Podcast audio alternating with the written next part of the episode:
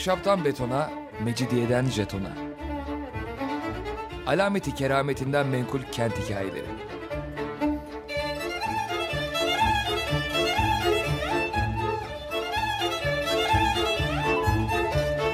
Hazırlayan ve sunan Pınar Erkan.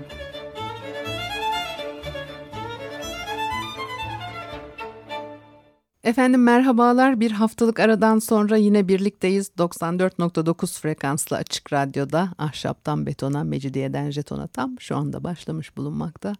Anlatıcınız ben Pınar Erkan. Elektronik posta adresim pinarerkan.yahoo.co.uk Bakalım bugün programımızda ne var?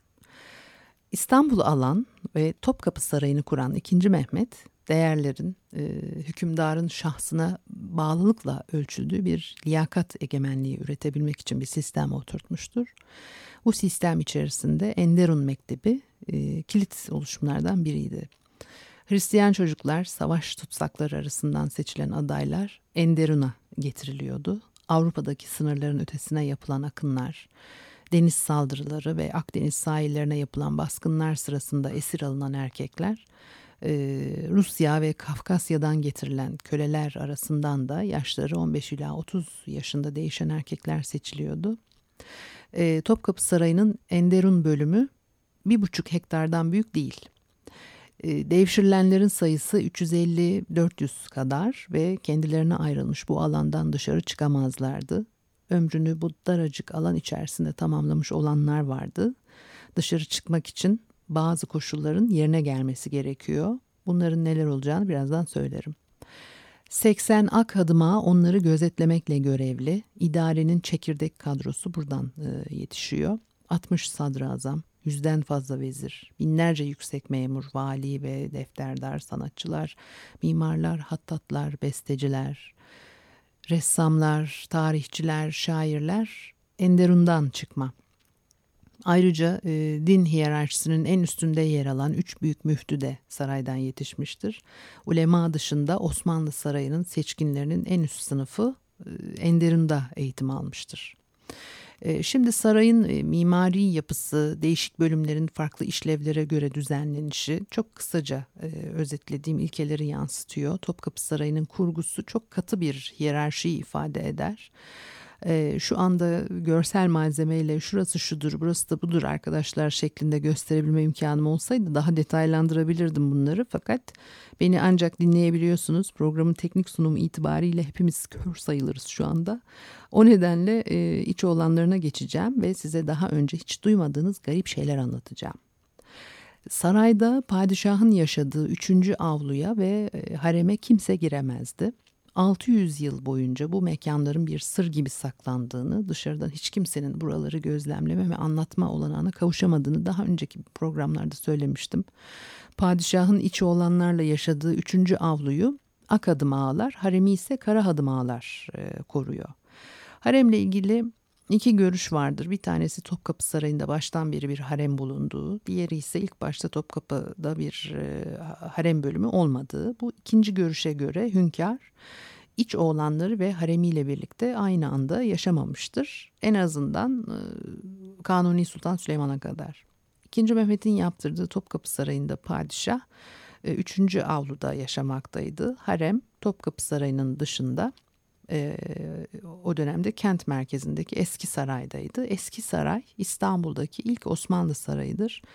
E, bugünkü İstanbul Üniversitesi rektörlüğü ile üniversitenin bazı bölümlerinin yer aldığı alanda fetihten hemen sonra e, inşa edilmiştir. E, sarayın konumunu bildiren, sarayla ilgili bilgiler veren çeşitli kaynaklar var. Orada bulunan bir e, binanın e, kullanıldığı.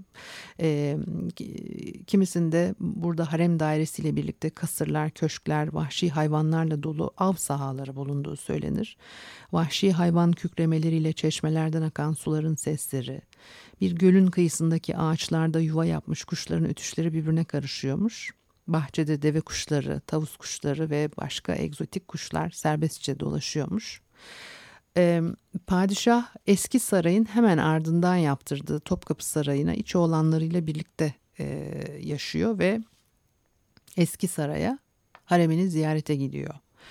İkinci Mehmet zamanında Topkapı Sarayı'nda harem vardıysa bile bununla ilgili hemen hiçbir şey bilmiyoruz. Kimi belge kırıntılarına göre 3. avlunun batı duvarının gerisinde bir yerde bir cariyeler mektebi olma ihtimali görülüyor. Ee, Enderun Mektebi'ne karşılık sayılabilecek bir cariyeler okulu bu. Ee, fiziksel ve entelektüel becerileri, yetenekleri nedeniyle e, seçilen kızlar burada eğitiliyorlardı. Padişahtan çocuğu olmayanlar devlet ricaliyle özellikle de Enderun çıkışlılarla evlendiriliyordu. E, hamile kalanlar ise hükümdar ailesinin yaşadığı eski saraya gönderiliyordu. E, padişah hareminin Topkapı Sarayı'na aktarılması 16. yüzyılda Hürrem Sultan'ın Kanuni Sultan Süleyman'ın yanına gelmek istemesiyle gerçekleşiyor. Ha öbürküler daha önce gelmek istememişler mi? İstemişlerdir kuşkusuz. Fakat Hürrem Sultan'la mümkün oluyor padişah eşlerinin Topkapı Sarayı'na taşınması. Osmanlı padişahları eşlerinin nikahlarını almıyorlardı biliyorsunuz. Kanuni'nin bir diğer eşi Haseki Mahdevran e, Gülbahar. Hürrem Sultan onunla mücadeleye girişiyor. O sıralarda İstanbul'da bulunan Venedik balyozunun verdiği bir e, rapora göre iki hatun kavgaya tutuşuyor. Hürrem'in büyüler yaptırdığı rivayet edilir. Kanuni'nin çıktığı seferlerde ikisi arasında ulakların taşıdığı aşk mektupları günümüzde Topkapı Sarayı'nda korunmaktadır. Ee, kadınların saraya hakimiyeti böyle başlamıştır. Rüşvet işleri de e, bu zamanda başlamıştır. E, damat Rüstem Paşa ile araları sıkı. Rüstem Paşa rüşvet zenginliğini e, böyle elde ediyor. Çok zengin bir adam olup çıkıyor. Tarihe en yüklü serveti toplamış Osmanlı veziri olarak geçmiştir. Eminönü'ndeki Rüstem Paşa Camii'ni o yaptırmıştır. Caminin en önemli özelliklerinden biri her tarafının İznik çinileriyle kaplı olması. Dönem İznik çinilerinin en yüksek dönemi. Dolayısıyla her yeri bunlardan kaplamak için inanılmaz miktarlarda para dökmüş olması gerekmekte. İşte böyle valide sultanlık kurumu ıı, saraya hakim oluyor. Valide sultanların vesayet altındaki çocuk sultanların tahta geçmesi dönüşümü hızlandırıyor. Ee, bir zamanlar padişaha can yoldaşı olan iç oğlanlarının yerini kadınlar alıyor. Ee, yine de Enderun Mektebi 19. E, yüzyıla kadar impar, imparatorluğa e, kadro yetiştirmeye devam etti. 19. yüzyılda reformlar oldu biliyorsunuz. Batı tarzı eğitim kurumları e, açılmaya başlandı. Zaten padişah da artık Topkapı Sarayı'nda yaşamıyordu. Batılılaşma hareketleriyle birlikte bu eski kurum ortadan kalktı. Aka ağalar ve kara ağalar sadece haremde memurluk yapar oldular. Padişah başlarda kadınlar ve iç oğlanlarıyla aynı anda yaşamıyordu dedik. İkinci Mehmet Topkapı Sarayı'ndaki üçüncü avlunun bir köşesinde bir yazlık köşk. Haliç'e bakan tarafa ise kare planlı kubbeyle örtülü has odayı yaptırmıştır. İç oğlan koğuşları rütbelerine göre saat yönünün aksine e, bir hareketle has odaya doğru sıralanıyorlar. Hiyerarşik bir düzendir bu ve en kıdemli iç oğlanları doğrudan has odanın içinde yaşar. Haso'da da e, iç olanlarına ilişkin en eski e, betimleme bir Cenevizli'ye ait ve 1460'lı yılları anlatıyor. Bu betimlemeyi size olduğu gibi aktaracağım. Çok enteresan. Adı geçen sarayın içinde padişahın bütün kulları ve uyrukları arasından seçilmiş sayıları 400'ü bulan veya geçen göz kamaştırıcı genç erkekler bulunur. İpekler ve sırmalar giyinmiş, başlarına som altından takkeler geçirmiş, altın halkalar ve başka muhteşem şeyler takmış, akıllı, ince, iyi yetiştirilmiş bu nazik ve temiz gençlerin yaşları 15 ila 22 arasında değişir. Padişah bunlara mükafatlar dağıtır. Komutanlarını onların arasından seçer, niteliklerine ve yeteneklerine göre onlara çok gelir getiren işler ve tımarlar verir. Hatta kimi zaman ustalıkları nedeniyle onları çok saygın paşalık ünvanıyla taltif eder. İçlerinden en yetenekli seksenini seçer ve bu seksen kişi dördü dışında Hasodan'ın olabildiğince yakınında onu dört tarafından çevreleyen mekanlarda yatar. Her birinin kendi küçük yatağı vardır ve ömür boyu sürgün korkusuyla aynı yatakta birlikte uyumaya veya dolap çevirmeye cesaret edemez. Sadece padişahın muhafızlığını yaparlar. Padişah bu 80 kişinin en iyi yetişmiş ve en sadık dördünü seçip onları diğer odaların en başında bulunan baş odada tutar. Bu dört kişi odanın köşelerine yerleştirilmiş birbirinden uzakta dört küçük döşekte yatar. Padişah yatacağı zaman bu odaya çekilir, kapısını sıkıca sürgületir ve anahtarı getirtip yastığının altına koyar. Yatağı tam iki kişi alacak genişlikte, yerden iki karış yüksekliktedir ve domuz derisinden yaldızlı kayışlarla yapılmış somya, üst üste atılmış çok değerli ipek acem halıları, sırma işlemeli kumaşlar ve leopar postlarıyla kaplanmıştır. Taranmış ham ipekten döşek, iki karış kalınlığındadır ve üzeri kırmızı ipek burfa, bursa katifesiyle kaplanmıştır. Bu döşek üç günde bir havalandırılır. Dört genç adam ne üzerlerinde ne de odanın içinde silah bulundurabilir. Aksi takdirde idam edilirler. Bu odada sadece padişahın elinin altında muhteşem bir kılıç vardır. Yatağın başucunda da bir hançerle küçük bir kalkan bulunur. Bunlara uzanmak için yatağın üzerine çıkmak gerektiğinden içi olanlarından hiçbiri fark edilmeden onları ele geçiremez. Sözü edilen dört kişiden en sadık olanı odadaki cep hazinesinden sorumludur. Bu padişahın asıl hazinesi değildir. Asıl hazine büyük ve sağlam bir kulede saklıdır. Padişah acil ihtiyaçları için elinin altında sadece yüz bin düka bulundurur. Bütün mücevherlerin ve odadaki diğer değerli şeylerin anahtarı aynı içi olanındadır.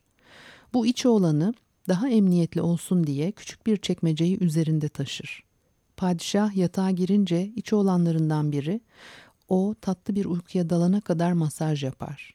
Sonra masaj yapmayı keser, kollarını kavuşturup hep padişahın yüzüne bakarak hiç hareket etmeden onun önünde ayakta bekler.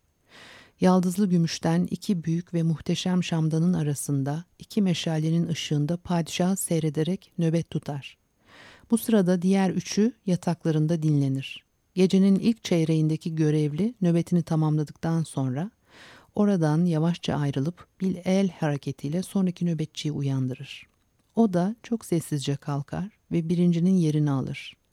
Nöbetler gecenin son çeyreğine kadar birbirinin peşi sıra böyle sürer. Padişah her sabah çok erken bir saatte, güneş doğmadan iki saat önce kalkar ve abdest alıp namaz kılar. Bunu yaptıktan sonra dört içi olanıyla sohbet eder ve daha sonra diğer içi olanlarının bulunduğu ikinci odaya çıkar, onlarla konuşur ve cana ne istiyorsa onu yapar.'' 200 yıl sonra bir içi olanından öğreniyoruz ki padişahın başında artık kadınlar beklemekte. İki tarih arasında padişahın özel yaşamı Enderun'dan hareme kaymıştır. Bir ara verelim ondan sonra devam edelim.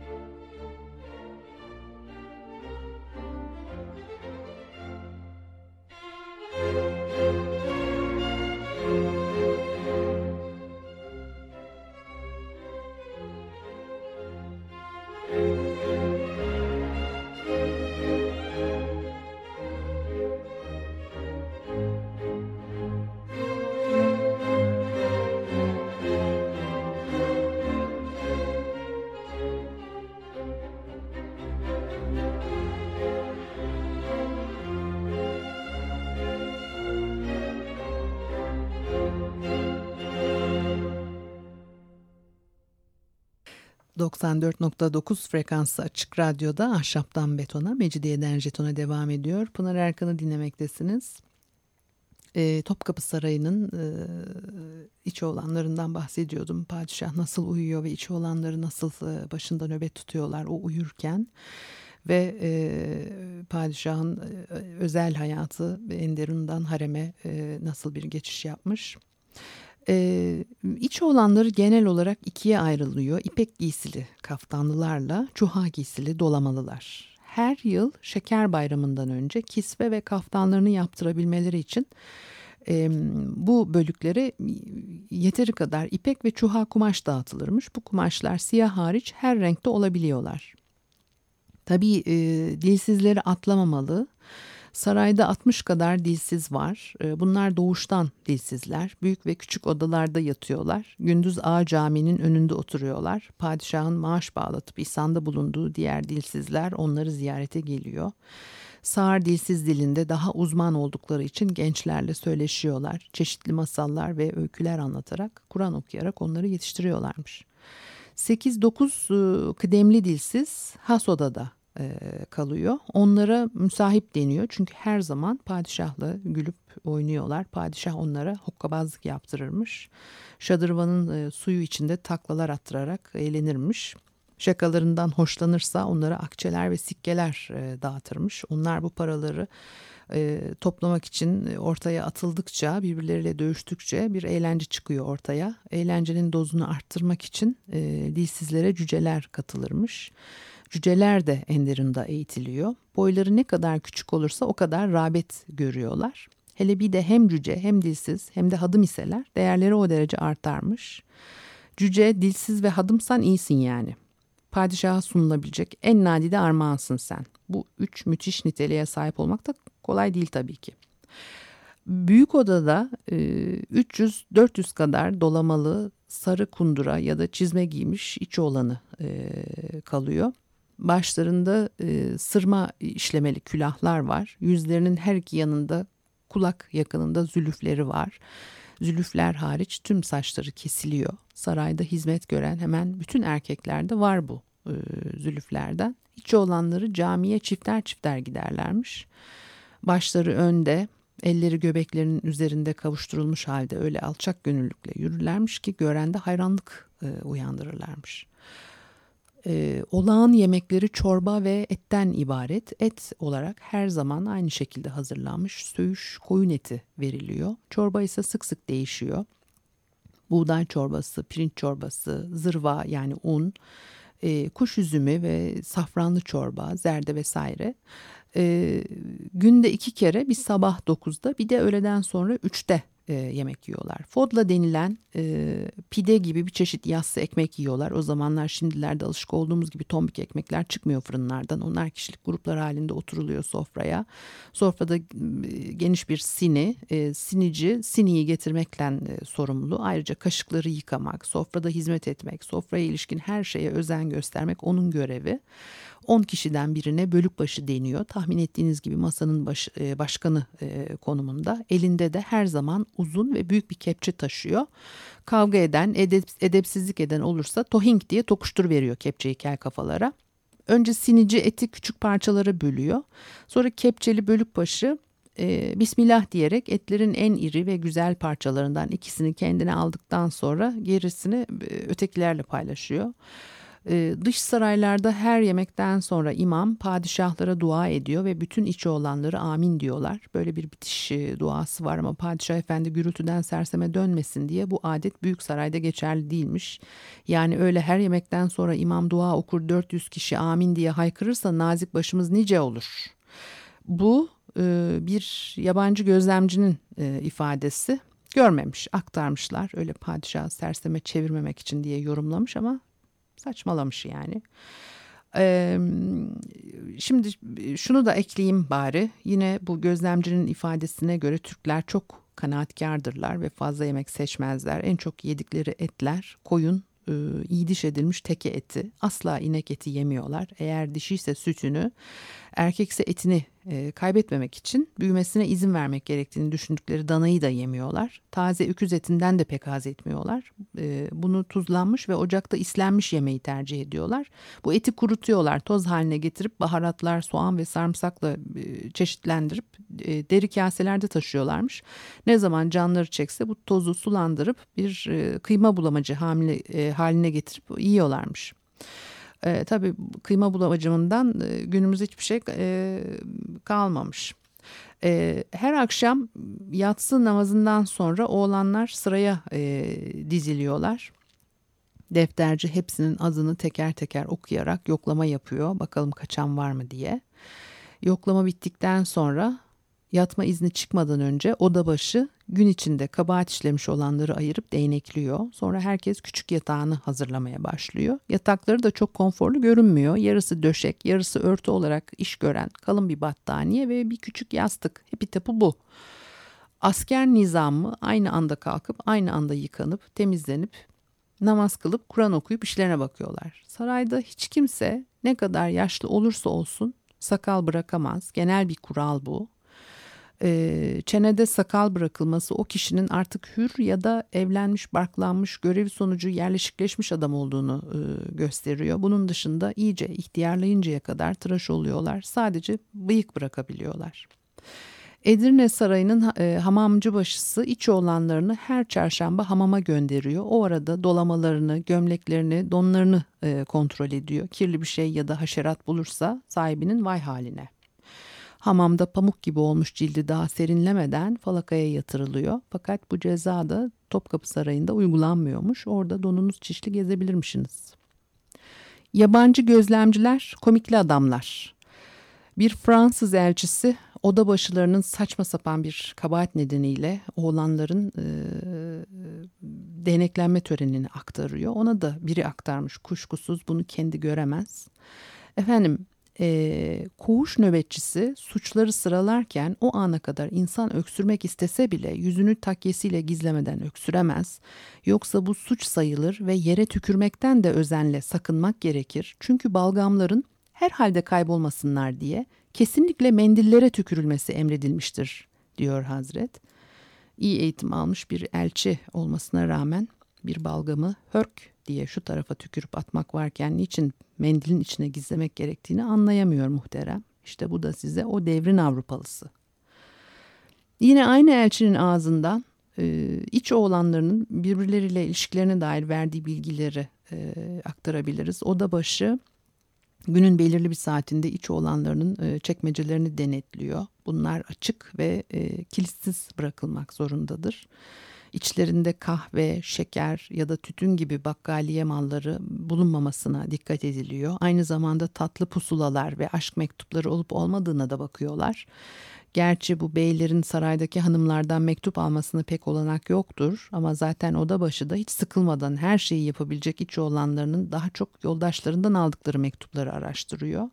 Çünkü hiçbir kadın yüzü görmediklerinden e, birbirlerine sataşabileceklerine inanıyor. Özellikle yakın yerlerde yatanların birbirine aşırı yumuşak bir sevgi beslediğine veya fazla tartıştığına kanaat getirirse yerlerini değiştirip çekmecelerini taşıtıyor. Evet şimdi e, yani kuşkusuz Topkapı Sarayı ile ilgili anlatacak şeyler bitmez. Bu sarayla ilgili yaptığım ikinci program mı?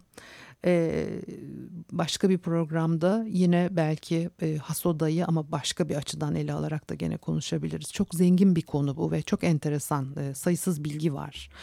E, pek e, aslında kaynaklar her yerde ama bizim tabii öyle çok kaynak alıp da bakmaya, okumaya, e, araştırmaya e, e, eğilimimiz yok. Ş, bu haftalıkta vaktimiz doldu. E, elektronik posta adresim pinarerkan.yahoo.co.uk Önümüzdeki hafta görüşene kadar hoşçakalın.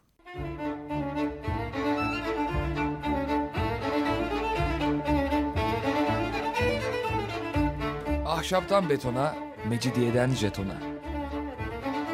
Alameti kerametinden menkul kent hikayeleri.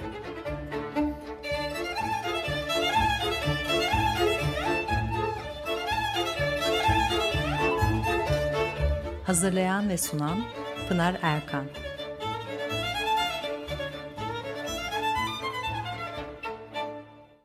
Desteği için Açık Radyo dinleyicisi Füsun Çeliker'e teşekkür ederiz. Müzik